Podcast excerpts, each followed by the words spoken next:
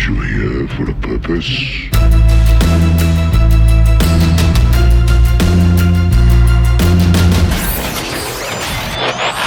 TransformYourGame.net.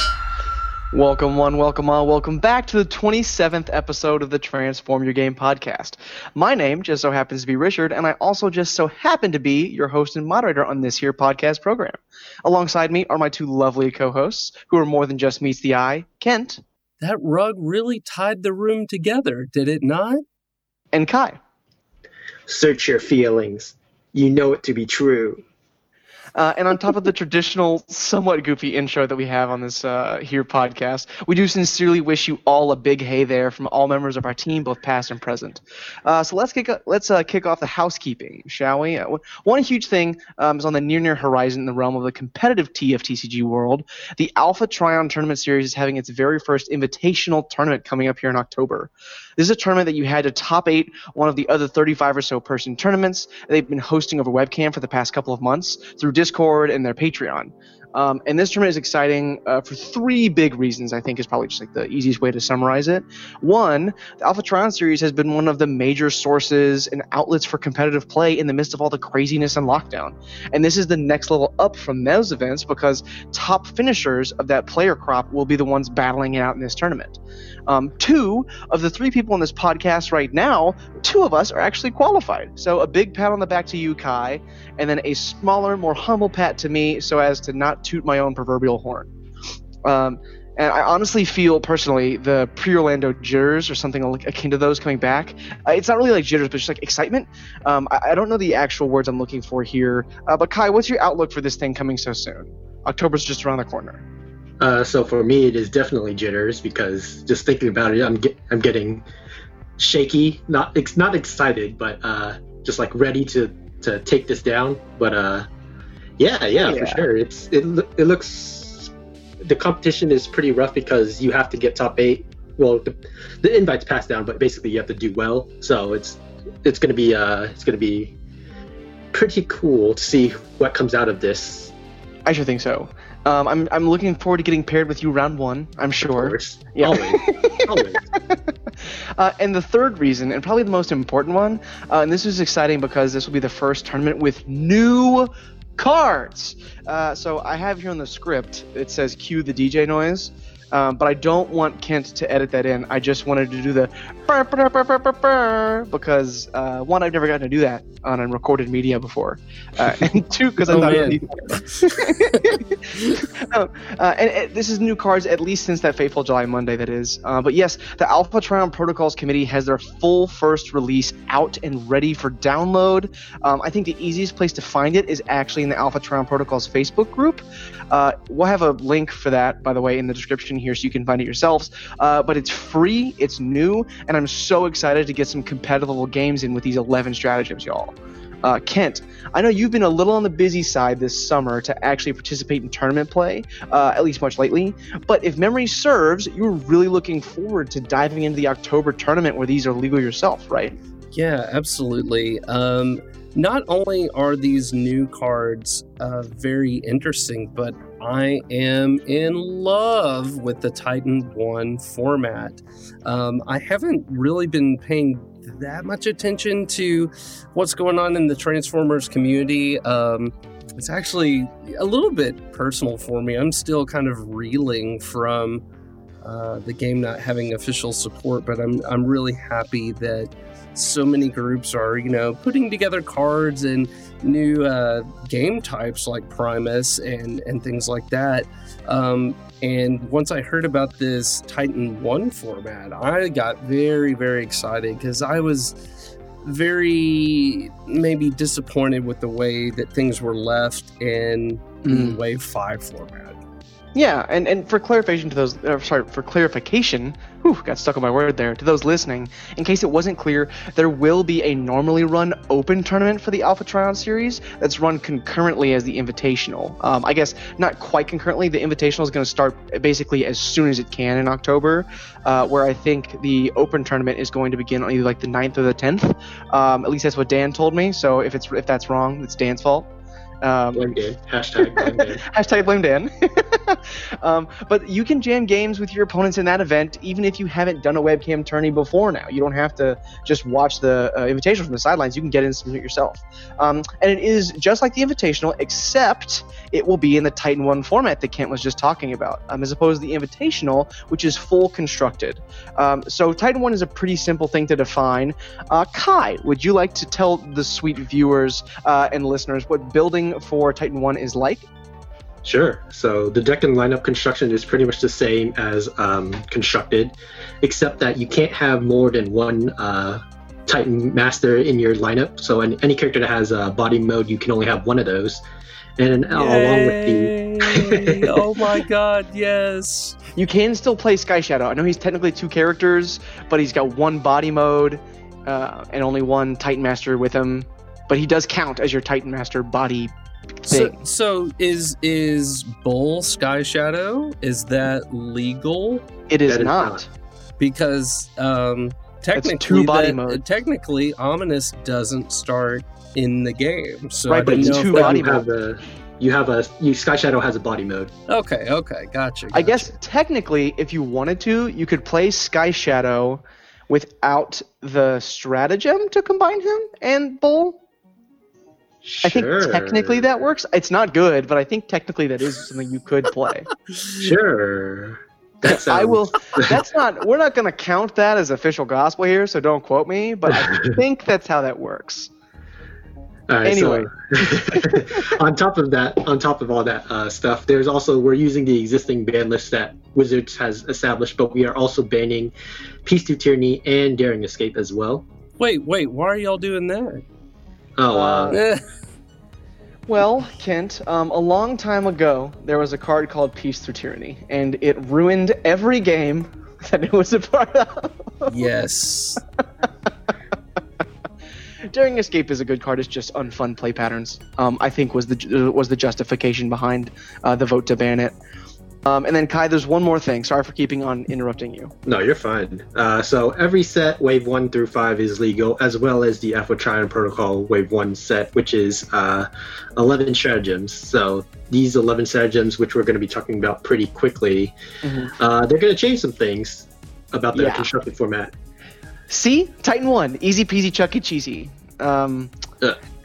I know, I know, I know. I asked before the cast if they wanted to veto that line, and both Kent and Kai kind of sighed and just let me have my fun. So uh, it's their fault, not mine. I'm just in a good mood. Blame Uh, Richard. Hashtag blame Richard. anyway, uh, but this isn't the only thing going on, if I'm not mistaken. There's also the next installment in the Eye of the Matrix tournament series, which has a whole slew of restrictions to its construction. I don't even think like I could remember all of them off the top of my head if I tried.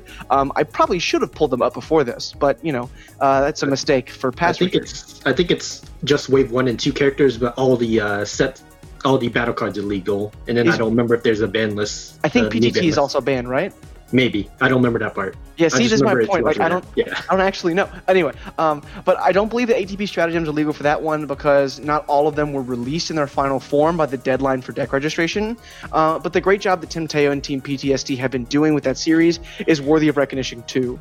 Um, actually, uh, uh, Kent played. Kent, did you top the second the second Eye of the Matrix? It was the Uh, first made one, top four. It was the first one. Um, I- it was either the first or second one. I don't know. I think it was the first one because you said you wouldn't play in the second one. Yeah. Oh yeah, that's right. That's right. So, Yeah. uh, and, was that I- like? and not because I didn't enjoy that uh, experience, because I did love that experience. So, um, maybe with things slowing down, I, I don't know if I can make it work to join this one. Um, but when does it start? Do y'all know? Ah, is it not already in progression? It- we should know this. It's already in progression. Yeah. Ah, Okay. gotcha. Well, maybe maybe the next uh, one because things Yeah. open up a lot for me in October, so I'm real happy about that. But yeah, th- that was a uh, really well run tournament series, as I think all all of them are. Like uh, Yeah, the But- Freedom Cup too. I think uh, Yeah. Crutch, J- Jason Crutchfield. Shout out to him for basically single-handedly setting those tournaments up No um, kidding. and and providing prize support. Like what a what a Herculean effort. So shout, shout out to that Dude, guy. Dude, I was literally about to say and use that term. uh, well, get out of my head. It's there's not enough room for you in here. There's all these thoughts. All these Uh, other voices. oh. exactly. I don't have room for another one. Um, no, no, no. But uh, seriously, great dude. Awesome tournament series that he's been putting on. I, there was a slight lull. I think he had some busy stuff with like a job change or something. But he posted not too long ago on the Octagon Facebook group uh, that he was about to, to take signups for the next installment of the Freedom Cup, Freedom Cup series. Uh, so uh, looking forward to that too.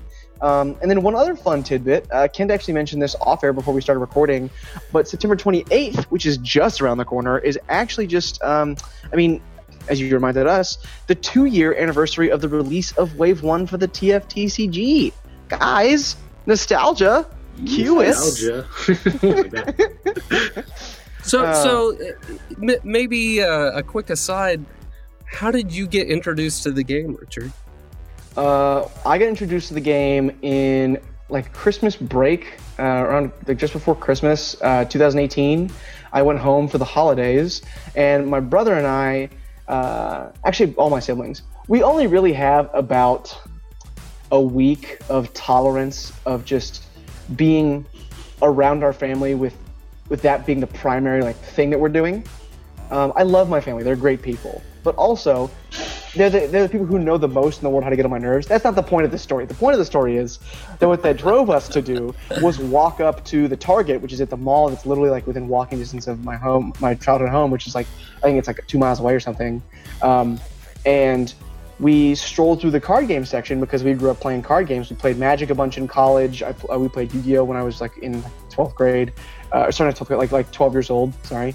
Um, and uh, we saw the Transformers TCG packs and decided that we were going to buy the starter kit and just give it a try. Because uh, one of the things I like to do is I like to basically try any card game I can get my hands on at least once, especially if it's pretty cheap to try, um, because I'm really invested in game design on the whole. Uh, and I just love learning things mechanically and principally through the different systems and t- tuning. Anyway, um, I played. We played that all night long. We bought out three Game Stops of packs for Wave One. Um, we bought out a local game store that had like uh, less than half a box left um, of Wave One packs, and then continued to play, continued to like to jam the games, and just had an incredible time. So I decided that when I came back up to Austin after the break, that uh, I was going to dive in. I was going to be a part of the Austin community. I was going to play regularly. I was going to try and get competitive. Um, and then that's around the time that I went to PAX South and I actually met you and Joel Kent for the first time. and uh, I got slaughtered playing against you guys, um, game after game. Uh, I just I was just so new. I had so much to learn still at that point. I mean, I still do, but I'm just saying, like, even more so then. Um, that's how I got introduced. I feel like I commandeered the whole question. No, no, no. It's it's all good. Um, I think you were playing Cosmos at the time, and Oh, 100%. and if you had Cosmos's stratagem, maybe Uh, it would have been was- different. No, when that deck was still terrible. Well, yeah, okay. um, uh, Kai, what about you? How did you get introduced to the game? Uh, shoot, I don't remember what website. It was probably IGN, but I saw that Transformers were going was getting a card game, hmm and I was like, oh, I was playing Yu-Gi-Oh at the time, so I was like, oh, that's the perfect. I, I'll just get a Soundwave token just to use as a card. So, um, I, I looked up where they had it. GameStop had some, so I went to GameStop. I was like, do you have the Transformers packs in the here? Yeah, we do. And here, and then I held it, and it's like, this is a really big boosted pack. uh, yeah, I'll, I'll just take like 15 of them, and he gave me 15. I opened it, and then the character cards are really huge. If you didn't know, uh, they're, they're bigger than the most cards. So I was like, oh, I guess I can't use them as tokens, but I bought them already. So let's let's just go through. And then I open SRB, and Ooh. that was when I was like, I guess I'll just learn to play, and I just started playing and looked up on the subreddit where people were playing, and yeah, all downhill from there. Yeah, absolutely, dude. um, Kent, I guess it's only fair that we ask you. Uh, yeah, I've found it on IGN, and I had not played card games in a long time. I gave up on Magic. Uh, just, uh, yeah. Anyways, I didn't wasn't a fan of Mana Screw and wasn't afraid of how expensive the game was. Um, so I was like, I'm never playing a card game again. And I didn't for about maybe a decade. And then I saw this on IGN and I was like, oh man, I love Transformers so much. Um, Got that Oh, itch. yeah, That I was like, let's let's see how the game plays. So I started looking up some videos, and this was in October, which is when my uh, busy season for my business is in. So I was like, I always reward myself with something like a new TV or PSVR. Um, and that year I was like, yeah, what am I gonna get? And I saw the gameplay, and I was like. Dagnabbit, I'm going to play this. And so I found a local game store that was that is out of business now, but um, they had in a case of it, and I bought a whole case and never looked back. Uh, found a group and that Kai was uh, i- a part of also, and Calvin and Adam, and I think it was just the four of us uh, for a, Oh shoot, I don't remember his name. I feel so bad. I don't. Know. He moved. He moved to Nevada though. I don't remember his name though. God, I feel so bad about not remembering. his yeah, I know who you're talking about. I can't remember his name either. I'm Uh, sure but he's a the- great guy, though. yeah, he's he's really cool, but uh, I I feel so bad. It's okay. It happens. Names are hard. names are hard, especially for me. I never forget a face, but names, I yikes. Um, but yeah, and then our group just grew and grew, and yeah, it's uh, it's still real painful to see the the game get dis- discontinued with official support, and then see so many people from our group leave. Uh, yeah, people like Damien and and you know stuff like that. Just really good guys that um, really loved and supported the game uh, when it was around. Yeah, man. Um, I, mean, like people are playing less anyway, just because of quarantine as well, Yeah. right? Although I'm playing a, t- I'm playing a lot of Transformers. I'm gonna be honest with you. Like, I think my week has as much or more Transformers in it now than it did, bef- like before quarantine. I'm not kidding. Sweet. Um, I don't know if Kai feels that way, but I, I, I play a lot of Transformers, man. I talk a lot about Transformers, man. Um, and part of that is because I think that the people who really who really do care to, like, to like put an effort and make sure this thing is still going on, like there's a real labor of love, and it's it's like it's it's a, a lot of people working really hard to make sure that there's still life being pumped into this thing that is awesome. It's got a great IP, it's got a great system mechanics behind it. Yeah, Um, anyway, I think we should probably move on from this because we could talk sentimentality all day, right? yeah, we But- could. Okay, uh, y'all, I can't tell you how excited I am to say that uh, what our topic is for the day. Part of me never thought that we'd cover another cast like this, but fellas, it is spoiler season. Yay! Um, sorry for not warning anyone that I was going to yell during that, but I can't help myself. Now, it may not be what we're used to from WotC sets, but we have the full ATP1 set of stratagems, uh, the full spoiler there, and we're in the window of deck discovery right now before the first big competitive tournament, which is, uh, I know that, Kent, you feel the same way, I think Kai, you probably too, my favorite time of year. It's the most wonderful time of the year. it's like Christmas Mhm. every time the deck discovery portion of things. Um, uh, so tell me that y'all aren't stoked yourselves to do some classic card evaluations in our style. Oh, Oh, god, yeah. yes. uh, before we dive in, I do want to say that as players, all of us, uh, we appreciate every community member's efforts to make cards for the IP and game they love. Um, we love seeing that kind of activity on the Facebook group. But really, here in this cast, we try to focus on that which is deliberately tuned, tested, and intended for tournament level competitive play, um, especially with the flood of other content out there. So, with that said, spoiler time. Kent, why don't you kick us off with the first one? Okay, our first stratagem is anti air battery. This is a two star stratagem, uh, the only two star stratagem in the new set, and it is for Decepticon uh, Demolisher. And it says uh, for two stars, he gets plus three health in the text. If your Demolisher devoted Decepticon would take non attack damage from an opponent's card and is upgraded with an armor, instead he takes that much damage minus one. So, this is a really cool um, stratagem in the fact that it, first of all, it gives Demolisher some much needed health, though maybe David Burgos would say, would say that he's fine.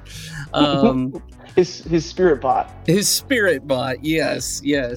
um, but if you weren't playing a Burgos Bold type deck, Demolisher just didn't have enough health. Uh, if you were trying to run uh, tanks in a blue shell, they're just so squishy, you know. Um, and that's one thing that this set does with not only Demolisher, but another card that we'll get to in a bit that's also a tank, um, is it gives them some more lastability and that is something that that archetype really needed whether it wanted to be blue or you know just straight up orange uh, with only tanks um, also even though it does give him plus three health um, that only brings his health up to 10 so he's still you know not going to be there forever um, so one way to help his survivability a little bit more is when he has an armor he takes uh, less direct damage. So if someone plays an armed hovercraft, it doesn't even hit him at all. You know, if they play a Camion Crash, if you're wanting to hit Demolisher, you're probably better aiming it at someone else because Demolisher's only going to take one instead of the Mhm. normal two. Um, so I think it's a really interesting stratagem. Um, I am interested in playing a blue tank shell with this and just to find out, you know, if that archetype could ever be viable. Oh yeah, Yeah. for sure. Uh, the fact that it's two stars means that it, it, it doesn't fit as cheaply into uh, tank builds as before, but that was intentional because uh, now he you can consider him as the six star beast that he always was, or you can play him as a quote unquote eight star character with this added buffed ability. So I think it's it adds a lot of uh, modularity to the character that he didn't have before when he was still a strong character. So uh, yeah, this stratagem is pretty good. I mean, Kai, you took some of the words out of my mouth. Not that that's the first time that's ever happened before. Play. but Demolisher, this is something we talked about um, in ATP development. Actually, was it Demolisher of the characters that got stratagems? He's the most playable character of the ones. Like on his face, is the most most competitively relevant character of any of the ones that actually got stratagems from Wave One. Um, so the two star strat, uh, the, the stratagem being two stars, really is what Kai talked about. It really is basically like a different way to play the same character. It's almost it almost feels like a different bot entirely uh, in the way that like you, if you want that eight star character to fill a different more separate role and if there's one thing i know we're trying to keep this competitive but there's one thing that, that primus has taught me it's the power of defensive driving and Yay! you know I love that card. I know you love that card, but but uh, the fact that you can turn basically any armor into a defensive driving with uh, with Demolisher in the stratagem is really powerful, especially considering the fact that like Ghost Shield is a card that some of the tank stacks were already playing. So Ghost Shield being just resilient naturally and providing an, a defensive driving effect to this guy, plus the fact that uh, he could have base seven defense in bot mode and then have bold seven or functional bold seven, like that is so much positive, just uh, juju. I don't even know what the word I'm looking for is here. Um, but going into the character, uh, I'm really excited about this one in, in in particular. I would love to see how people take this. Uh, see, I wouldn't. I would love to see this one have like maybe there's a Burgos Bold deck that sides into a little bit taller strategy, and part of that taller strategy is boarding in this stratagem. Like I could see that being one of the things that happens. Um, and I would love to see how people experiment with what Kai quoted the modularity of the character as it gets from this stratagem. Uh, Kai, you want to lead us on the next one? I know you're. It's a little close to your to your heart. To It, it, it, it's it's very close. It's Heed the Call, and it is for Metroplex Autobot City. Uh, it is no star, so which, which allows you to play in constructed and uh, yeah. Well, so it, what it reads is while there are no untapped enemy characters, each of your non-Titan characters has Pierce three, and when your Metroplex Autobot City defends and you flip at least white, orange, and blue, repair one damage from him, and he can't take more attack damage this battle than the number of stars the attacker has. So he has a built-in hold the line that is mildly inconsistent, but um, yeah, he's a city. You, you, five star plane swinging at him for 12 is a little silly. So um, yeah, it, he kind of needs something like this, and uh, the fact that um, he whenever he triggers his ability, he gives his uh, minions um, Pierce three now, which means they're more able to consistently do damage. Because I don't know how many times you guys have done this, but sometimes I'll ta- I'll get the ability, I'll tap everyone and do one, and then my slammer will swing for three, or my my sixth shot will swing for like two, and it's like okay, that was pretty pointless. yeah, exactly. So I mean, you can get them the the Pierce- uncaptured Metro, so that, that's still good. Yeah, but it's like you, the idea that it is Metroplex swings everyone or taps everyone down, and then all your guys go into that one character to hopefully damage him enough to where Metroplex can either finish him off or they can finish him off or later. But yeah, it's basically to reward that um, strategy more. So I mean, this is one of the things to note is that um, of the of the eleven, the only two that aren't one star stratagems, are the first two, right? The demolisher one's two, and this is zero. Um, we experimented with it, like this. This card, Metroplex is one of those cards where like I have had two experiences against Metroplex decks ever. I've had the experience where uh, what my deck was doing was slow and bad, and Metroplex wiped it off the face of the planet, and it felt terrible to play against. And I've had the, the games where I drew a belligerence, and then Metroplex died uh, very quickly, right? Like those are the, those are the two types of games archetypically I've had.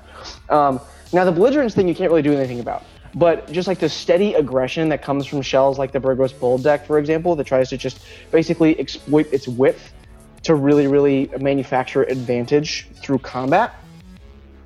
This is the exact type of thing that will help Metroplex compete in those types of games, right? It doesn't actually give him any added offensive power, him himself. It makes the little guys a little bit more relevant consistent. they're consistent, they're relevant, um, and and because this actually sticks around after Metroplex is gone, and it still provides the ability to the non-Titan characters, they have real chance of taking down games. I have never personally, correct me if this is something that you guys haven't experienced. I've never up, up until now, up until testing with this stratagem, I've never lost to one of the little guys. Um, if Metroplex stayed around, I could lose to Metroplex, but the little guys sticking around never actually beat me in, Yep. any, in any game I've ever played. With this stratagem, that is a real thing you have to worry about. You can't just dump all your resources and not try to protect any of your important attackers on the backside um, anymore. Not with this going on. Um, especially once, like, if you're focusing down one of their guys and they're able to kind of get you, get you less wide than them, then the Pierce turning on. That's just like really, that's really something you need to be careful of. Um, I there are games. There are gonna be games where this this stratagem looks absolutely insane, uh, and there are gonna be games where you don't hit the hold the line trigger one time because it is kind of inconsistent and because Metroplex decks are so focused on bold. Um, but it also gives them a reason to play some other cards that they haven't been playing necessarily as much anyway. Right, Staggering Might is a card that Metroplex will play now with this stratagem. Like you absolutely will play it just to get like you're already getting bold off of the card and getting the tough for an added chance to trigger or heed the call. Like that's worth enough that like it's going to change how some of the battle decks look. And he's going to look better against the really wide teams, maybe the Titan Master teams, for example. So uh, I'm excited for Heed the Call. I think it's awesome. I think it's one of the secretly best stratagems in the set. I was just about to say, I think this is one of the best stratagems in the set. To me, it's probably also one of the most exciting. Um, we haven't seen Metroplex be a thing really since Wave One, and after that, he was just kind of, you know, uh, rel- regulated to the side or relegated to the sidelines. And yeah, I love the the fact that his little bots that help him get Pierce 3 is enormous. I mean, because it just felt like they never did anything before, except for, hey, uh, this one might give him, you know, bold one. All right, you know, that's cool, I guess, but this actually makes them relevant as attackers and relevant threats. So, Yeah, I think the the tough thing is cool. It's probably not going to trigger all that often, but when you when it does, you're going to be happy. So, yeah, Absolutely. Um, okay, we'll move on to the next one. And see, here's the thing about the next stratagem we're talking about. It's called Here's the Thing. Um, and once upon a time, there was a character called Autobot Jazz Special Ops. Now, that character cared about whether or not your opponent had Pierce. And then in Wave 3, WotC did something unthinkable. They printed a pip that gave Pierce. So they just literally rendered half of this 6 star 310 blank incidentally for just playing slightly less than optimal cards, and in some cases, just optimal cards, looking at you, Cammy, and Crash. But, um, so here's the thing says this it's a one star stratagem for Autobot Jazz from Wave 1. It gives him plus 1 attack and plus 2 defense, so he becomes a 410 2. And then on top of that, it says when one of your characters defends and you have Autobot Jazz special ops on the battlefield, any black battle icons flipped this battle become white battle icons instead. So not only does he prevent incidental Pierce from being thrown into the game while not doing anything to stop things like Scoundrel's Blaster, um, so he makes his own ability easier to trigger in uh, in alt mode. On top of the fact that he actually lets you play something more akin to the 1375 like classic control blue strategy by limiting the amount of Pierce your opponent has access to. In the meantime, you are granting them additional crits, so they are going to see more of their double oranges from time to time. But the idea that you get this this added bonus, this buffer, this bubble of time to actually be able to set up is huge for defensive decks. Jazz is this Jazz stratagem is awesome. Um, I did a lot of testing with this. Uh, this uh, this is a card that I'm absolutely ecstatic to see in the competitive metagame. I think this is one of the ones that holds the highest chance of succeeding um, in the full, even the full constructed metagame. What do y'all think? Oh, absolutely. The, this is, again, one of the other ones that I'm probably most excited about. Um, and not only because Pierce has been out of control in Wave 5, um, but also back in Wave 1, I had a prison deck that used Wave 1 Mirage, Jazz, Flame War, and Arcee. And the, it was almost every card in the deck was a white icon. And the deal was you put a piercing blaster on Mirage and he untaps forever while Arcee just keeps flipping and healing damage off of Jazz because Jazz has to take all the hits. Now, once. And I also played that in Wave 2. I think I won a local tournament uh, because then you didn't have to run Flame War, you could run Firefly, which was infinitely better um, after the wheel turn. Um, but once they created Black Pips, it was all over. So this gives me a lot of hope to bring that prison deck back. Uh, it was really frustrating for people to play against because like they just couldn't do any damage ever.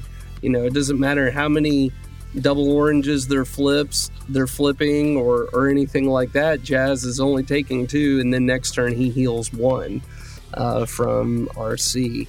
Um, and you you know keep using escape routes and rapid conversion to keep flipping Arcee, you know, and there's obviously a lot of card draw and other uh, cool things in white now too to like keep it going. So I wish it didn't cost a star, but I understand uh, why it does, especially um, with the stat bonus that he gets as well.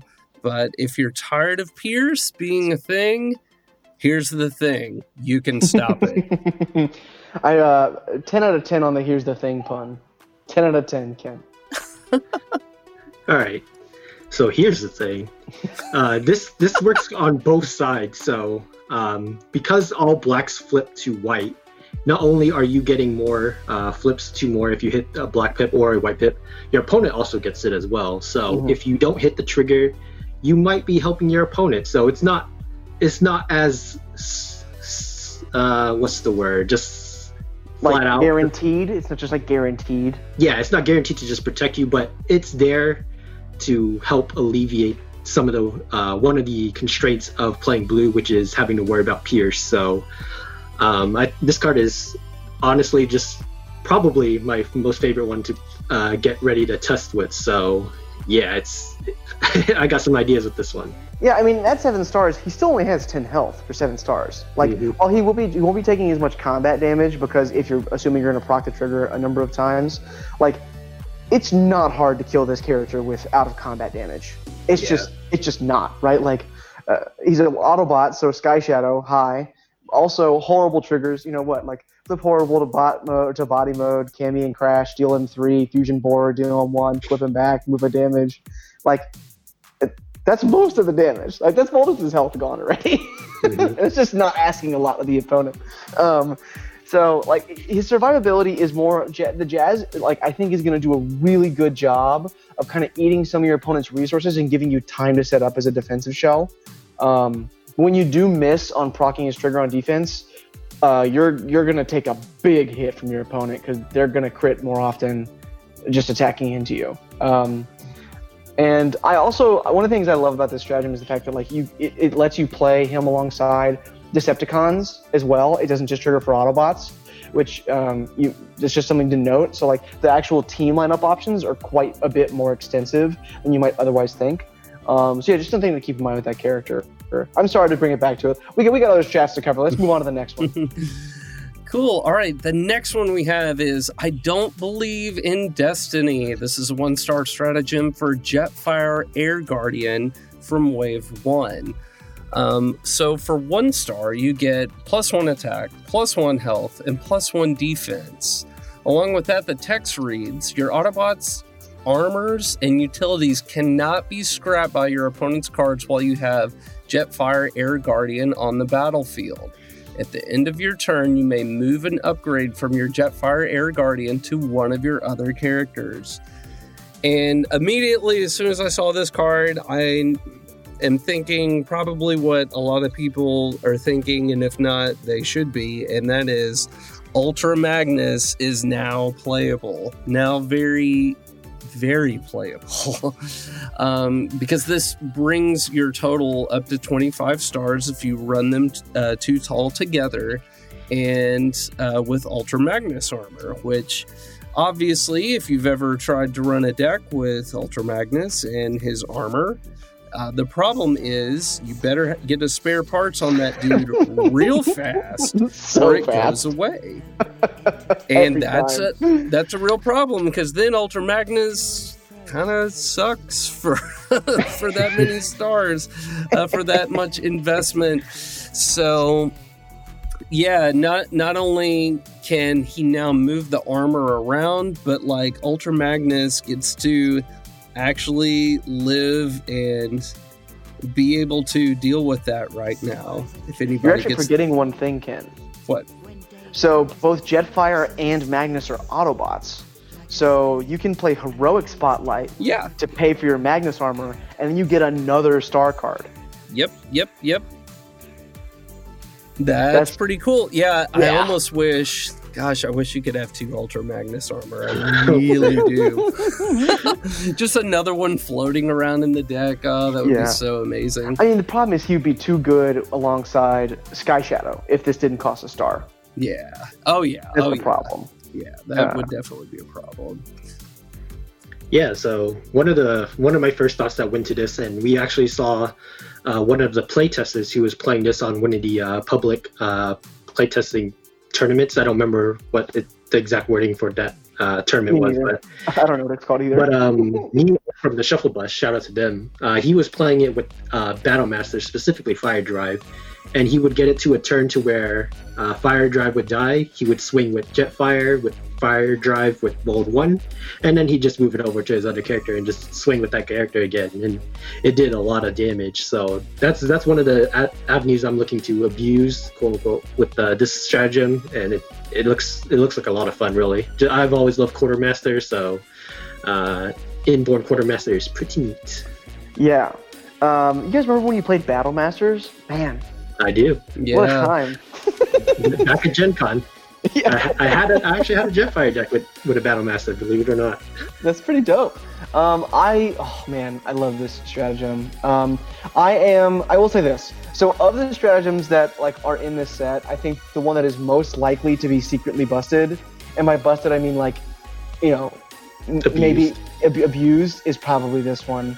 Um, this had a lot of testing go into it. The fact that uh, sabotage armaments is still really effective against Jetfire is something that um, is notable and was a deliberate choice in the design of all this stuff. Um, and moving and upgrade. I mean, if you're gonna move, so some some people are talking about the idea of moving armed hovercrafts off of your and like double triggering them off your Jetfire and some other ranged character. Um, and I just gotta say, if that's the kind of play that we're looking at i after this gets released, that excites me so much. When was the last time you guys played a full set of armed hovercraft in a deck? Mm. Yep. It's been a minute.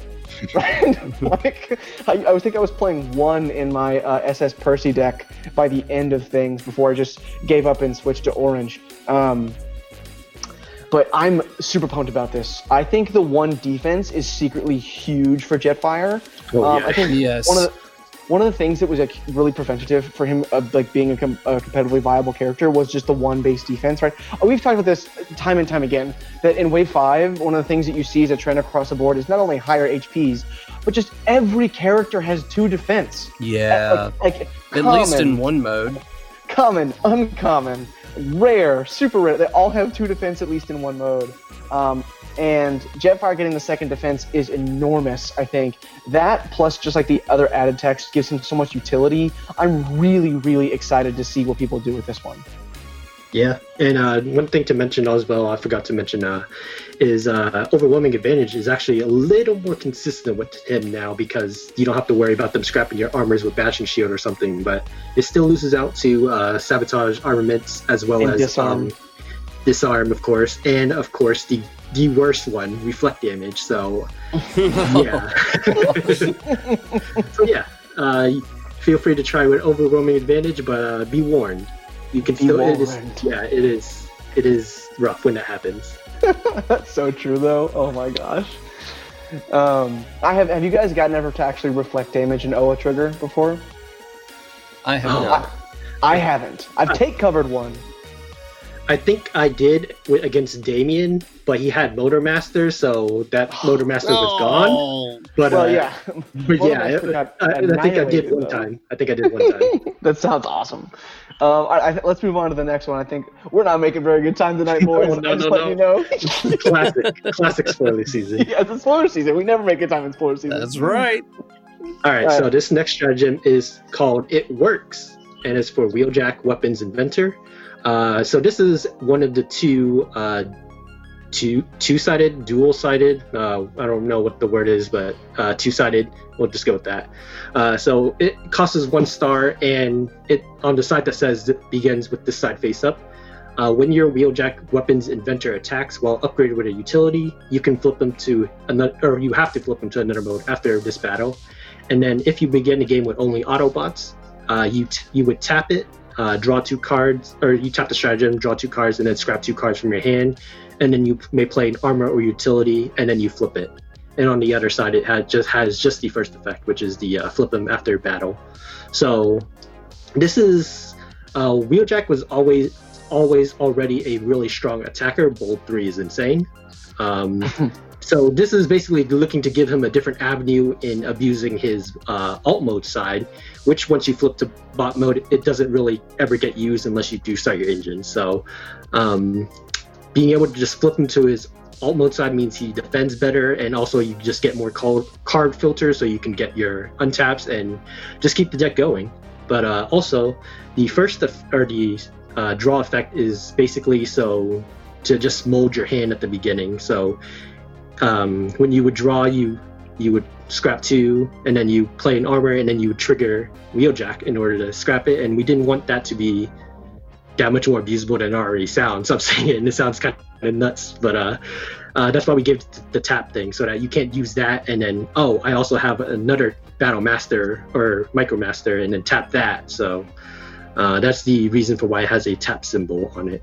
Yeah, Yeah, um, I actually one of the things I love about this. First of all, this is two new mechanics on one card, kind of, right? Um, so the, the ATP one first set doesn't have a lot of new mechanics, but does have two. It has stratagems with effects on both sides, and then this is the first and only instance of a stratagem having a tap ability that we know that we have so far.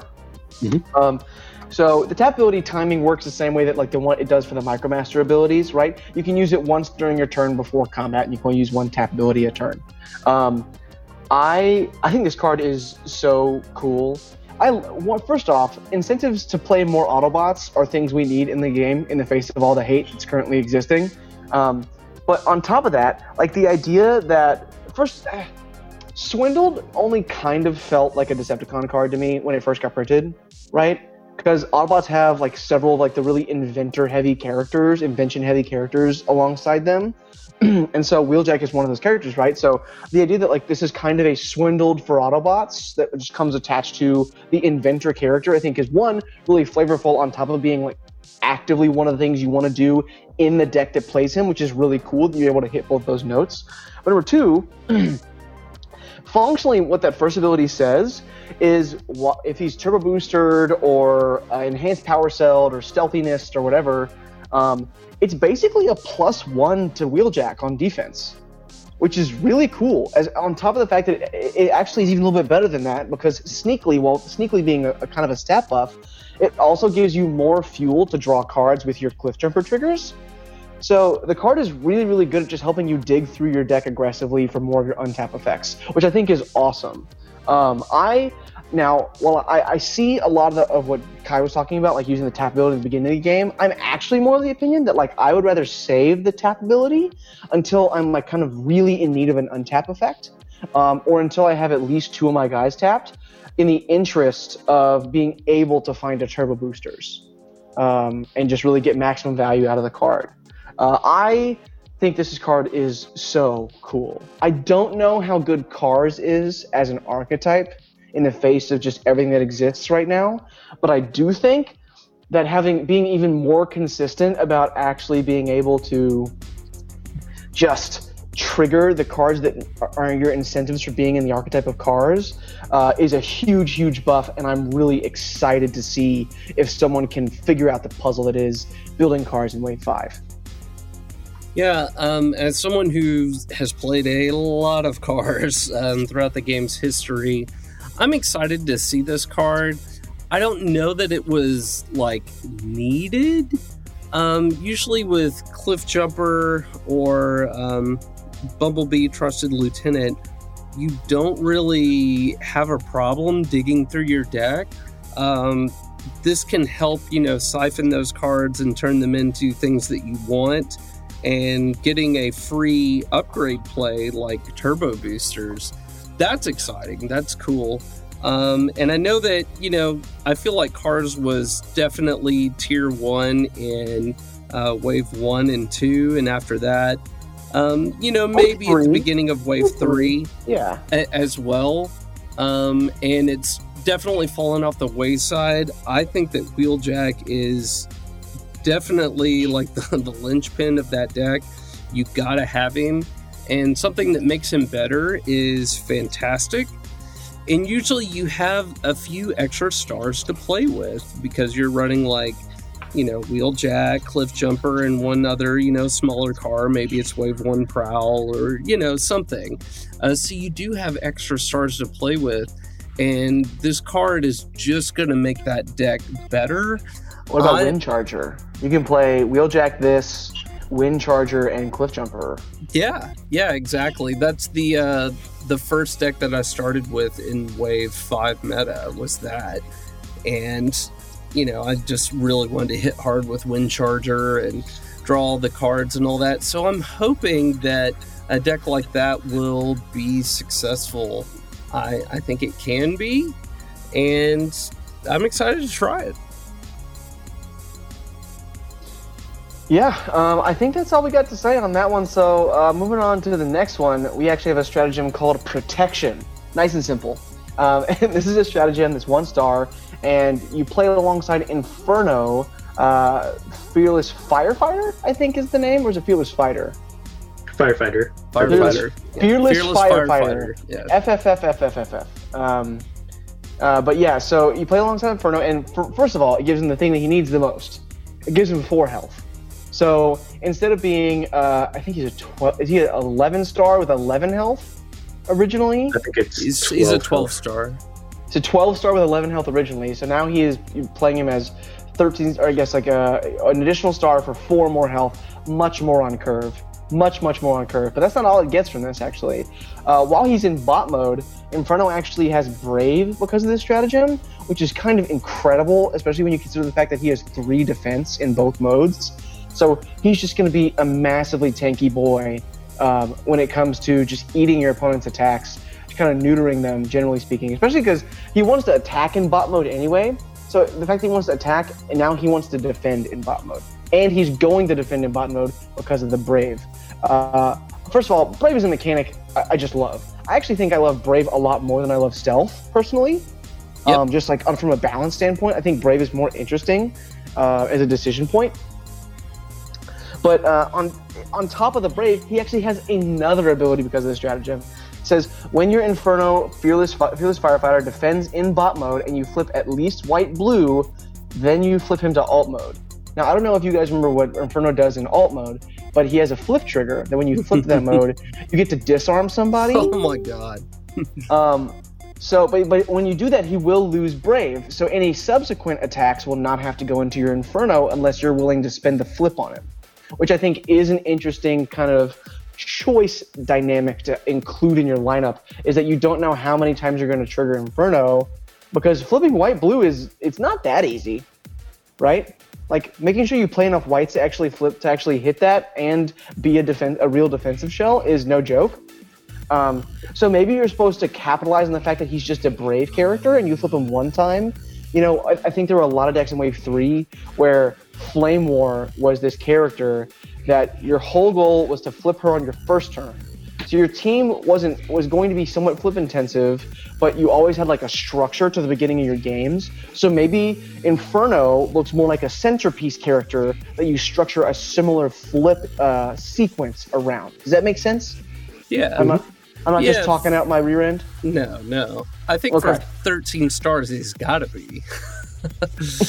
he definitely has to be. Um, I really appreciate um, them putting the work into making Inferno a playable character. I, I love that uh, character just in general, and I really liked playing him as a card in Wave 1 until I figured out how much better Nemesis was. So this definitely helps. The the only thing that I wish this said is when you when he defends in bot mode and you flip a white and a blue, you may flip him to alt mode. I think that would be uh, really put this card in a higher tier with some of the other ones that we mentioned. But I love the ability and the stat increase for sure. Yeah, the disarm has always been well, not always, I guess. Uh, to me, it has always been a powerful card. But uh, yeah, now him just being able to force your opponent to think, oh, okay, so he has brave now, and I have to attack into him.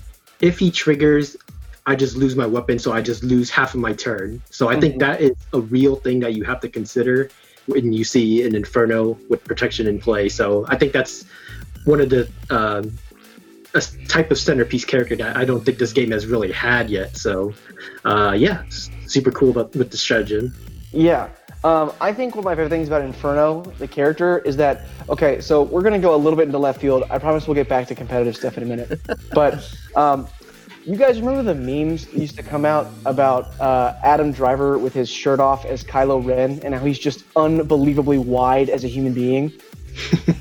you remember that? So the, the art for Inferno reminds me of those memes because Inferno, like, look at the broad shoulders on that boy. Oh Yeah. my gosh, that's Definitely thick. unreal. He is thick with a Q, not with a C, with a Q. Um, but uh, that's that's my one thing is that I, I like Inferno because he makes me giggle to myself because I don't know I guess this tangential circular logic meme reference that goes on in my head. Just to give the people at home a little insight to what it's like to be me all day. There's one example. Um, uh, but uh, beside that, I think that's the last point I had on protection. Do you guys have uh, anything more you wanted to mention before we moved on to the next one? All right, so the next one we have is Rally for one of my favorite cards, uh, Bumblebee Legendary Warrior. It is a one star stratagem, and for one star, you get plus one attack, plus one health, and plus one defense. And when your Bumblebee Legendary Warrior is tapped and takes a, attack damage, repair three damage from him and untap him and flip this. Oh my god, be still my beating heart. I think this card is really rocking. Um, yeah, the the people that uh, put in the work to design this one, bravo, bravo. I think this makes uh, Bumblebee Legendary Warrior a truly wonderful SRT. Um, it feels like we have SRTs across the game that, you know, definitely vary in um, what tier they sit in. And I think this bumps him up considerably. People, I think, have underestimated for a long time the ability to attack whoever you want, even when they are tapped. And, or untapped, I should say, and uh, Bumblebee, Razor Claw, and um, oh, Supporting that- fire. Yes, yes, supporting fire, which was huge. I mean, oh my gosh, they're protecting their Quake or their Percy or whatever, and it's like, well, let's go at him right now with my wheeljack. Um, stuff like that is really, really can can can really set your opponent off balance and destroy their game plan. So I've always been a fan of this card. I uh, always had him in my sideboard of different cards builds uh, just for that reason.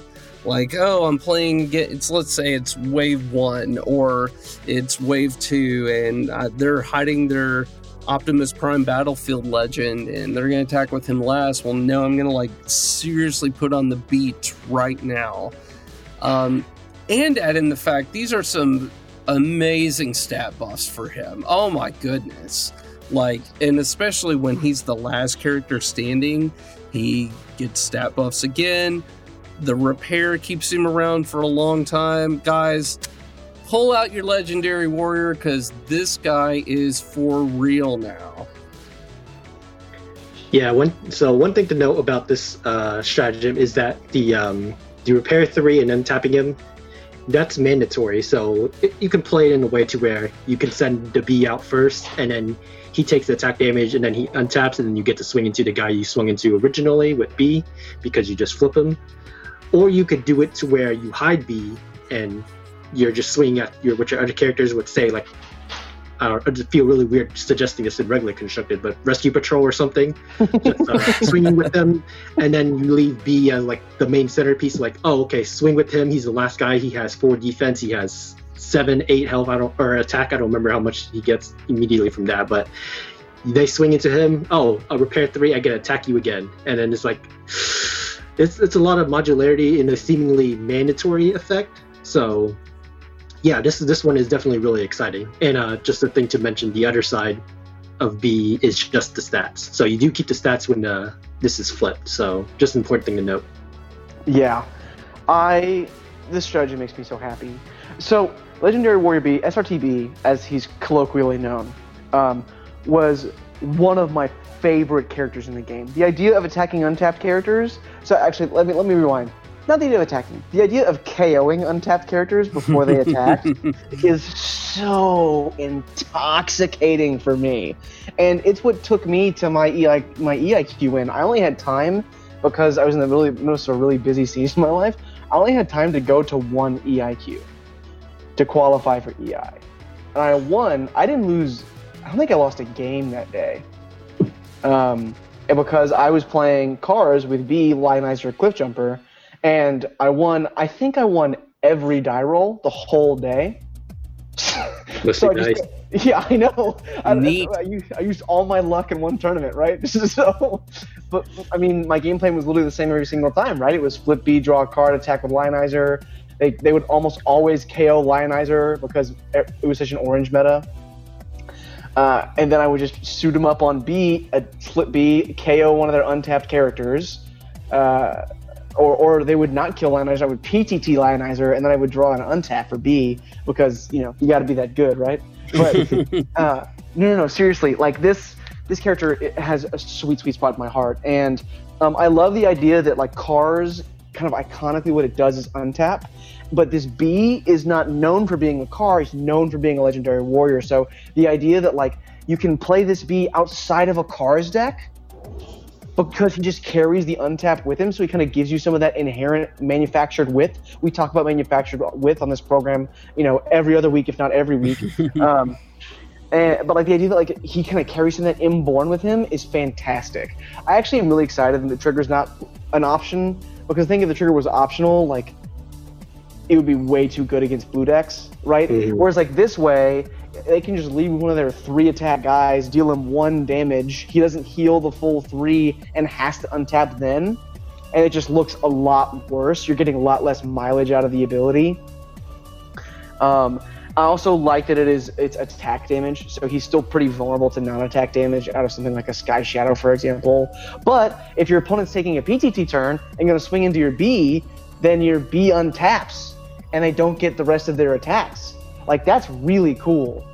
Um, just like the dynamic of how he changes wheel turns is really, I think, going to be really impactful.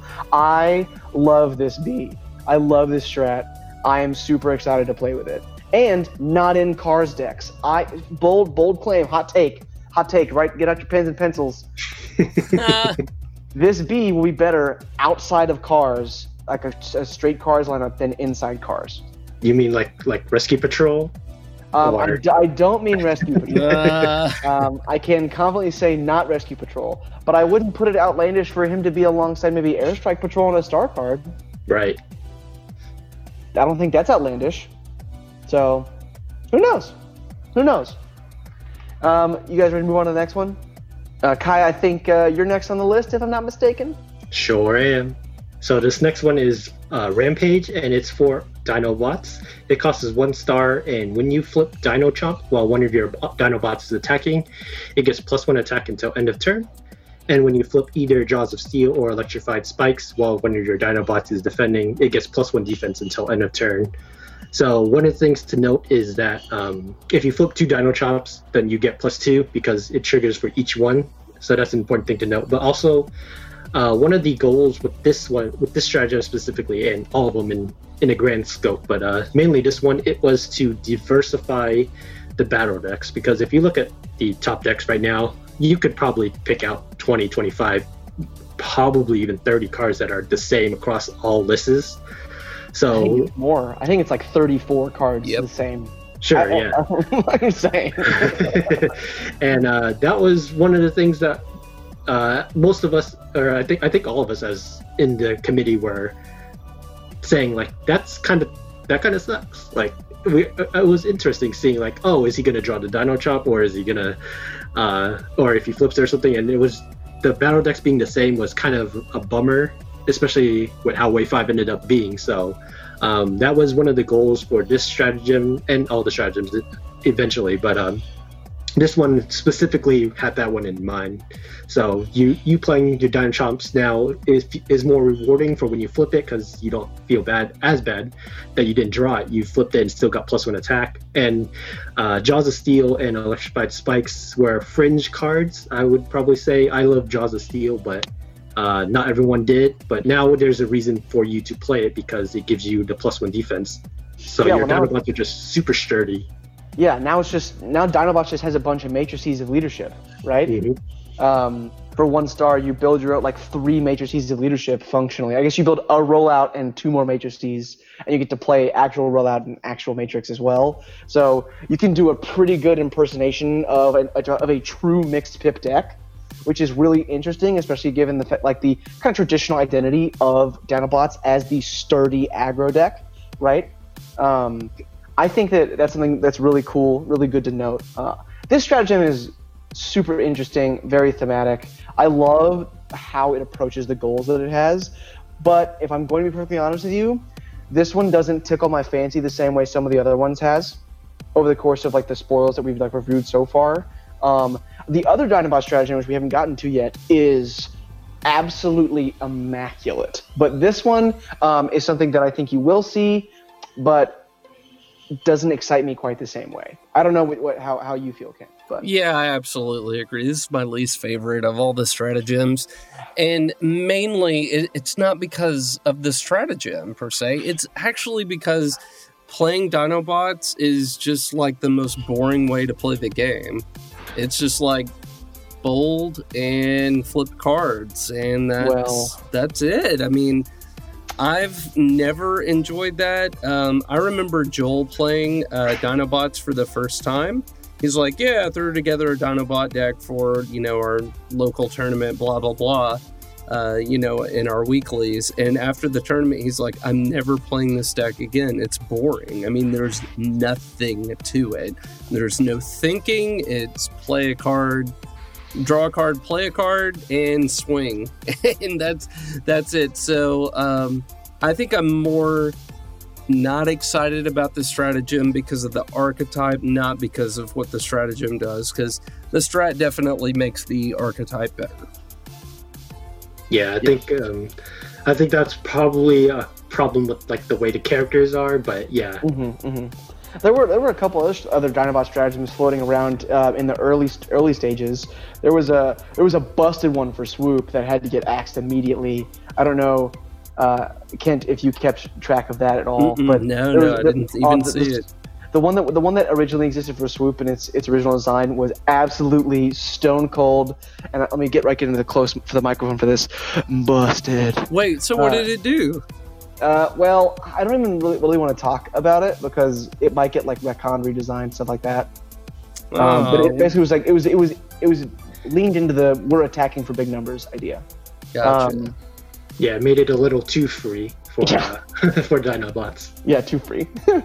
um, uh, I guess we'll move we'll move on to the next strat. Uh, just in the interest of time. So the next strat is Straxus Lives. It's for Darkmount Cruel Overlord, uh, the Wave One, everyone's favorite nine-star tank. Um, it gives him for one star plus four health. Thank you, God in heaven, that this card is getting more health. I needed it so bad. Um, on top of that, he gains the leader trait in both modes. Uh, and when you put an armor on your Darkmount Cruel Overlord, repair one damage from him. So it's not just the four raw health. There's actually functionally even more health you can incrementally earn over the course of the game. I mean, both of you guys know where I want to put I want to play this card with, which is just a little card you might be familiar with called Extra Padding. no now- way. Yeah. So extra padding, uh, if you're familiar with how that card reads, you can put three of them on him in one turn, which would mean that you would then repair three damage, which sounds absolutely busted to me in the best possible fair, nonsense, dirtily way to play the Transformers TCG. Um, I think one of the things this is probably the biggest lore win of any of the cards that we've we've seen in the set as well. Just because Darkmount, like I think in the traditional, maybe it was G1. You could probably confirm this, Kent, because you're the lore guy. But like he did go by Lord Straxus, if I'm not mistaken. Yeah, in the in the comics, it was uh, a bit different. So, like when I first saw him and I saw his name was Darkmount, I was like, "What? That doesn't. That's not right." But yeah. Anyways, Yeah, uh, but he is like this stratagem is good. This judgment is good. This is one of those cards where like for ten stars, um, being in, in alt mode, he is now a 4-13-4, and in bot mode, he is a 5-13-3. Potentially five of your opponents got a lot of range characters on him. Like uh, that card is just straight good. The fact that he's a leader, so you can do things like callous leadership shenanigans with him, is no joke. Uh, being 10 stars means you still have 15 to work with. You can present a reasonable three wide team, which makes me really excited. Um, obviously, this card wants to be played with Hunker Down because it's it's an action that also gives you more armor plays. But I will say there is a big but here. I have my hot my hot take for B. I'm having a similar hot take for Straxus. I think he's going to be a good mid range character, better than he will be just a tanks character. Um, I'm less confident in this one than B, but I think a similar line, I guess, for for team construction. Yeah, I'm uh, a big fan of this. Uh, the only thing about it is it does feel like maybe it doesn't do quite enough. I like the fact that it gives him a leader um, ability in both modes. I think that was definitely needed. But I also feel like we need some more leader type cards for Decepticons, uh, other than Callous Leadership, to really make them stand out as much as putting the Matrix on any Autobot leader.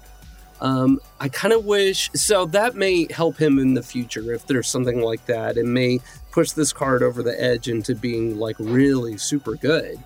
Um, other than that, I I guess I wish it gave him like plus one attack or something like that. That's probably too much, um, but yeah, it's it's a cool card. Yeah, he's him being a mid-range character. I agree with you on uh, Richard because just like how much like when you play an armor on him, that's basically almost like you're giving him a plus one health. So just being able to constantly re- regenerate that health as the as the game goes on, he he come becomes sort of from mid range to like almost centerpiece ish type of deal. Mm-hmm. Especially if you have like another ten star similar centerpiece s character. So um, I'm not quite as excited for, to play Darkmount because, quite frankly, I never really liked him. Like the flip to alt mode was like his the best part to him for me. How but, uh, dare you, Kai? How dare you? I mean, I like weirder stuff like um, Decepticon leader Megatron. So uh, that's just personally me. That's a that's a me problem. But um, yeah, I, I think this strat stratagem is good. It is definitely makes him far more playable, which is exciting. Uh, I don't know if I'll play it personally, but I, I do agree with the sentiment that it was much needed and very cool. The uh, next card is for our Dark Lord and Savior, Megatron Living Weapon. Yeah. And it's called Savior. Such Heroic Nonsense, which, if you don't agree with this next statement, I don't know if we can be friends. And that is, that's probably Megatron's best quote he's ever had. Agreed. Um, it's from the Transformers movie, and transform uh, the Decepticons uh, hijack an Autobot uh, spacecraft, blow up all the Autobots inside, and Ironhide is like crawling towards Megatron as as Megatron says, "Hey, we're gonna slip past the Autobot defenses and like kill them too once we get to their base." And Ironhide is just like clutching his leg saying no, and then Megatron says such heroic nonsense. Points his fusion cannon at Ironhide's head. The camera has to cut away because it would have been too violent for a PG rated um, movie because that was not rated G at the time. That might have pushed it to uh, a, a different level. I don't know. And that was before we had PG 13, by the way. So, anyways, There was on a to the stratagem. For one PG-13? star, Megatron gets plus three health, and weapons on your Megatron living weapon cannot be scrapped by your opponent's cards. So, yay, you just played Sabotage Armaments, and I don't care. Um, that's really, really cool. Um, also, reprocess and other cards that, you know, would get rid of weapons on on Megatron that's huge and since he had you know not the greatest health you know as compared to all the wave 5 stuff especially this is a, tram- a, a dramatic boon for him in all those ways. So making him a centerpiece character that just like loads up on weapons and you can just keep flipping him and keep grabbing them out of the scrap and now i'm gonna play him. Um, this card's pretty cool. Yeah, Yeah. I, I mean, I agree. Yeah, so originally this one had like some stipulations tied with the health onto however many weapons he had, but um, we ended up just splitting it to where he, the plus three health was the, like the the most the thing that he needed stat wise anyway, so may as well just make it static. So, Yeah. but yeah, um, I played this character. Um, I didn't play it extensively before, but I played it against Lee in uh, the deck Tech challenge that we did for uh, Lee's channel, Bleep the Productions. Which check him out; he's a really cool dude and awesome content creator. But um, yeah, it's I can see why people really wanted this card to be good with um, living weapon specifically because there would be situations where I was able to just swing like this massive amount of attack and just felt really rewarding. But just being able to lose your weapons to sabotage armaments was always feels bad. So uh, this giving him plus three health and then protecting his weapons means that he has he can do that longevity game of oh I have all these weapons and then every character that I attack with is gonna die. So uh, that gives a really instinctive play pattern similar to something that um, uh, Shockwave did, where oh I'm just gonna constantly simulate you with with 12 and then all your characters will die and then I'll just keep living because I have this enormous defensive uh, style deck. So yeah, definitely a really good uh, stratagem for sure. I I really like this stratagem. I just am, you know, this is coming from someone who, like, happily will play dirtily two tall decks. I just I'm not I'm not sure I'm convinced, even from the testing, that spending 14 stars on a character with no head is something you can do in in competitive constructed uh, Transformers TCG. What the stratagem does is massively powerful. It makes the text that's currently on the Megatron much more relevant. But I, uh, you know, all, all fairness considered, I don't think this will be one of the ones that's like topping the Invitational, for example. I don't know if y'all agree or not, but that, that's just my personal opinion. I'm excited about this one, but more because I think the can't be scrapped card, can't be scrapped, is just awesome flavorfully. Like you're not gonna take this from me. I'm Megatron. Like I'm Megatron. Um, also, it's kind of flavorful with the Energon Mace. Like you can't separate like him from his iconic stuff. I think that's pretty cool. Yeah, I Um, agree with that, Megatron. Yeah, I, I you know another thing. This has the um, issue with the Straxus lives, where it's like a, a stratagem that's good. It it gives a well deserved buff, but I think if we got, you know, another uh, weapon that just goes on Megatron, Mhm. uh, that was just sick, because Fusion Cannon of Megatron from Wave One is just terrible. Agreed. Now, if we got like a real fusion cannon of Megatron that was like, oh my gosh, this is effing nuts, like, okay, Language now maybe thing. the stratagem is fantastic. So, I don't know, just something uh, to think about as you all design cards for the Yeah.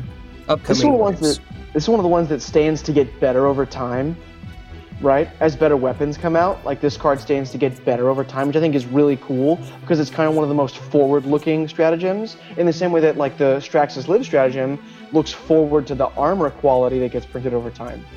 Um, so I'm really excited to see those scale up over the course of the rest of the history of, of the Transformers CCG. Uh, let's. I guess we only have one more left. Kai, you want to take us home? Sure, let's go. So this one is called We Fix. It's for Dinobot Sludge Mighty Stomper from Wave One, and for one stars you get uh, your starting star limit is increased by one if you only have Dinobots on your starting team.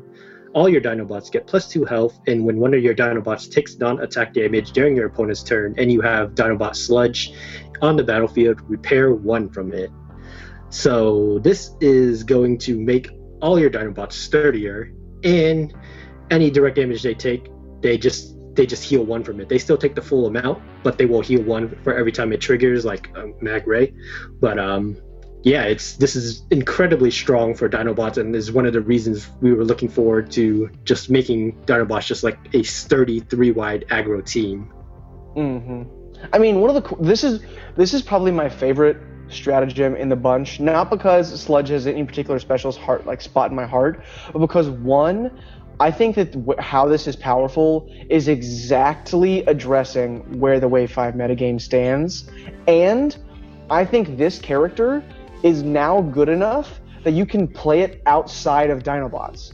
I think as a nine-star character, because it's still it's cost it, you don't get the additional starting star limit increase if you play them outside of Dinobots. I think, but as a nine-star character with 14 health, that's a resilient to non-attack damage and has five attack in the mode and two defense in the mode they want to attack and defend in, like that character is awesome. That character is really good. It's not very like it's kind of it's mostly vanilla, right? It doesn't do like a cool flip trigger. It's not very flip intensive, but we don't need flip intensive powerful characters as much to be part of the game anymore. We already we have plenty of those, right? We have the Perceptors of the world, we have the Horri-Bulls of the world. Um, speaking of Horri-Bull, this character is fantastic against Horri-Bull. It's so good against Horri-Bull, right? Moving damage doesn't trigger the repair, which is something important to note. But man, this card is. I'm excited to try this everywhere. I'm excited to try this in constructed, in Dinobots, outside of Dinobots, in mid range, in Primus. I want to play this everywhere.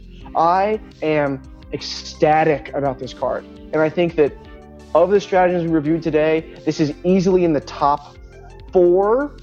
I don't know where it is in the top four, but I think it's in the top four for ones that stand to have real, measured, results driven, constructed success.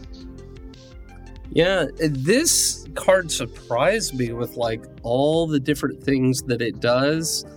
Um, again, I'm not as excited about the Dinobots archetype, but I know that a lot of people are going to love playing this card. And the fact that it just does so much for so little, I mean, that's that's pretty huge. So, yeah, I think it, one of the things you look at this card and you read and you go, well, Dinobots needed a lot of help, didn't they? Right? like when Yeah, you, exactly. When you read how much this card this card does, you're like, Dinobots needed a lot of help. For, for, for this card to do everything that it does, like Dinobots needed a ton of help to be anywhere close to playable. Um, and I think that this card and Rampage do a really good job of pushing them into the realm of competitive discussion. Are they elite? I don't know about that, but they're in the realm of competitive discussion, and that's awesome to see. yes. Um, okay, well, that concludes the spoilers, all 11. Um, I'm sure we're only at like an hour and a half on the recording. Um, so, quick speculation, give me the quick hits, guys. Given the strats we've covered here today and the updated band list, um, and then Kent for the Titan 1 uh, constraint um, in the non invitational tournament, what do y'all think from the stuff we've seen here today might rise to the top uh, in the October tournaments? Wow, it's it's a whole new metagame. I really do feel that way. It's wide, wide open um, with new strategies, um, decks that might have been on the fringe before but couldn't compete because of crazy stuff like Sky Bull and Percy Sky Shadow and like that. Um, I think might have some real legs now really one of the biggest things, and I hope that this becomes a, a, a thing, is just one Titan Master on your uh, starting team, Li- like the Titan 1 format. That immediately grabbed me, and it was like, oh my god, yes, yes. And then after going through these stratagems and stuff, it just feels like a whole new game again. It feels like what Wave 5 should have been. That's really nice to hear, Kent. That's so congratulatory. Thank you. Yeah, well, y'all did Look a at great you. job. being all sincere, genuinely complimentary, that's that's really nice. That touches me a little bit. I'm not gonna cry because we're on air, but okay. So, Ken, if you if you had to pick one stratagem, one of these Wave One characters that you think is going to make Top Cut, uh, at least one copy in in the October, not the Invitational, the Alpha, the uh, the the Titan One format, what do you think it's going to be? Man, that's hard. That is really hard. Uh, probably Metroplex, um, just because I think a lot of people are, are going to want to play Metroplex again. Um, and one that might be slept on that people shouldn't is Rally for B Legendary Warrior. I think that could easily make it up there, but you just gotta figure out how to make the deck work. All right, Kai, what are your thoughts on these? So here's the thing. It's that that one that one specifically I think is going to just there's already a bunch of hubbub about it about oh now my black the black flips are it, it basically alter it's already altering the deck building process to where oh maybe I don't want to include so much black cards because they're not going to do as much so I'll just play the straight orange cards or maybe I got to include more blue blacks into my build because I want to uh, not only uh, flip more cards when I defend, but I also want to trigger Jazz. So I think that one has a lot of already potential power in it, and then more people are talking about it. I think that one will probably easily see a spot at least at least one spot in top eight, two if I top. So The old the old do I play Smoke Cloak in my Jazz deck question. I, I don't know about all that, but you know, if I get to that Wow. point, it, it might get to that point. Look, all I'm saying is I have, and it didn't look awful. Sure. It didn't look good, but it didn't look awful. So the same aversion you have with combat dagger, I have with smoke cloak. So we'll just leave it at that. I hate combat dagger. It's I so, hate- there's so many better weapons. It's unbelievable. Anyway, um, if I had to pick one, I think that rally is going to top. I think that we're going to see an SRTB mid-range deck that's just good stuff cards, and uh, I think B is going to be the centerpiece character in that shell, and I think he's going to be awesome. I think it's going to look, I think it's going to do crazy stuff. It'll probably be an aggressive deck. It'll probably be an orange-based deck, but I'm not, I'm not worried about that. I think that sounds awesome to be a, a different pace, non-Titan Master. What if we didn't play or, all the orange blacks deck? That sounds cool to me. Um, okay, last thing we have one quick viewer question, which is, and this is just like you know, very quick answer. It's a paraphrase from many of the people who've like seen the spoilers, commented on the spoilers on Facebook. Uh, what Wave One character didn't receive a strat from ATP One that you would be excited to potentially see receive uh, a, stratagem that buffs it in a future Alpha Trion Protocols release? Kai. So I guess that's it, it's kind of weird for me to answer because I'm actually on that committee, so I know what the choices are for um, The choices forward. are all of them though. It's, it's Yeah, yeah. limitless. Yes, but um, there is a specific Wave One character that I was working on specifically. Uh, it starts with an S and it ends with Lipstream. Um, and uh, I really want to see Seeker Planes work in a way. Um, I have a few ideas, and that stratagem went through quite a number of revisions, and ultimately didn't make the cut because it had to go through so many revisions. But uh, I would like to see Slipstream in some way, shape, or form uh, incredibly relevant after uh, a future release. What about you, Kent? Man, that's a really tough one. Um, I I actually don't know. Um, That's it- okay. You don't have to have an answer.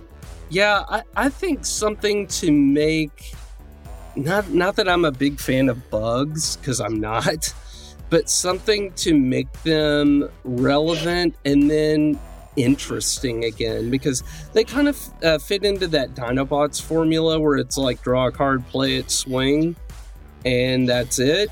But something that would add complexity to that archetype um, would be really, really interesting. Um, wait, wait, wait. Okay, erase all that. I think I got it. uh, Thundercracker, the original combo Oh, yeah. deck where you know I could kill Metroplex in one hit, and then one other one of his other bots at the same time was Steamroll. Um, obviously, with no multi-mission gear, that's not possible. But some way to make Thundercracker a viable combo win condition again, that that would be what I would like. All right. Well, my answer is short and sweet. Two words: Nemesis Prime. What? that guy doesn't need any help. Oh yeah? Where is he? Where is he in the competitive metagame? Kent, show me where he is. Well, He's nowhere. yeah. Well, he's nowhere because like Fangry, Quake, Sky Shadow, Corval, Percy. Yeah. Yeah, I I want Nemesis Prime to come back. Nemesis Prime is so cool. I love the idea of putting cards under. I love the idea of like trying to cycle through your deck as fast as possible. I love the idea of inevitable characters. I've always tried to build towards inevitable characters. That's just like what Yeah. what motivates me in the deck building process a lot of the times. Um, so that character is just super interesting to me. Um, he had a stratagem in the works, and it just got scrapped. Um, both because efforts were needed else, uh, elsewhere, it needed a lot of revisions. Uh, some of what it was doing was too powerful, some of what it was doing wasn't powerful enough. We couldn't really land on, on a sweet spot. Um, but I would love to see Nemesis Prime really like find a, a good place, a sweet spot in the future. Um, okay, so with with all those questions answered, and now that we're at an hour and forty five minutes, um, We're not that leave- far. We're like two Um, hours. No, we're at uh, we're less than an hour and a half.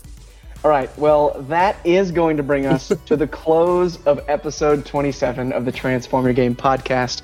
We'd like to give a big, huge shout out to you, the listeners out there in the ether, wherever you are, for giving us the purpose to come in, record, and cover all these wonderful tidbits and spoilers surrounding the Transformers TCG. Uh, all our teammates at Transform Your Game greatly appreciate your time and attentiveness here today. You can find our other episodes and more down the line on YouTube, SoundCloud, iTunes, and Spotify. There will absolutely be some links in the description to help you out there, as well as guide you to the Alpha Trion Protocol stratagems we covered here today in the Facebook group where they're housed. If you found the input and information here valuable, you can find more strategy, analysis, tournament reports, and more like it at transformyourgame.net. We look forward to being back to speak to all y'all in two weeks from now, but until that time, clear eyes, flip bots, can't lose.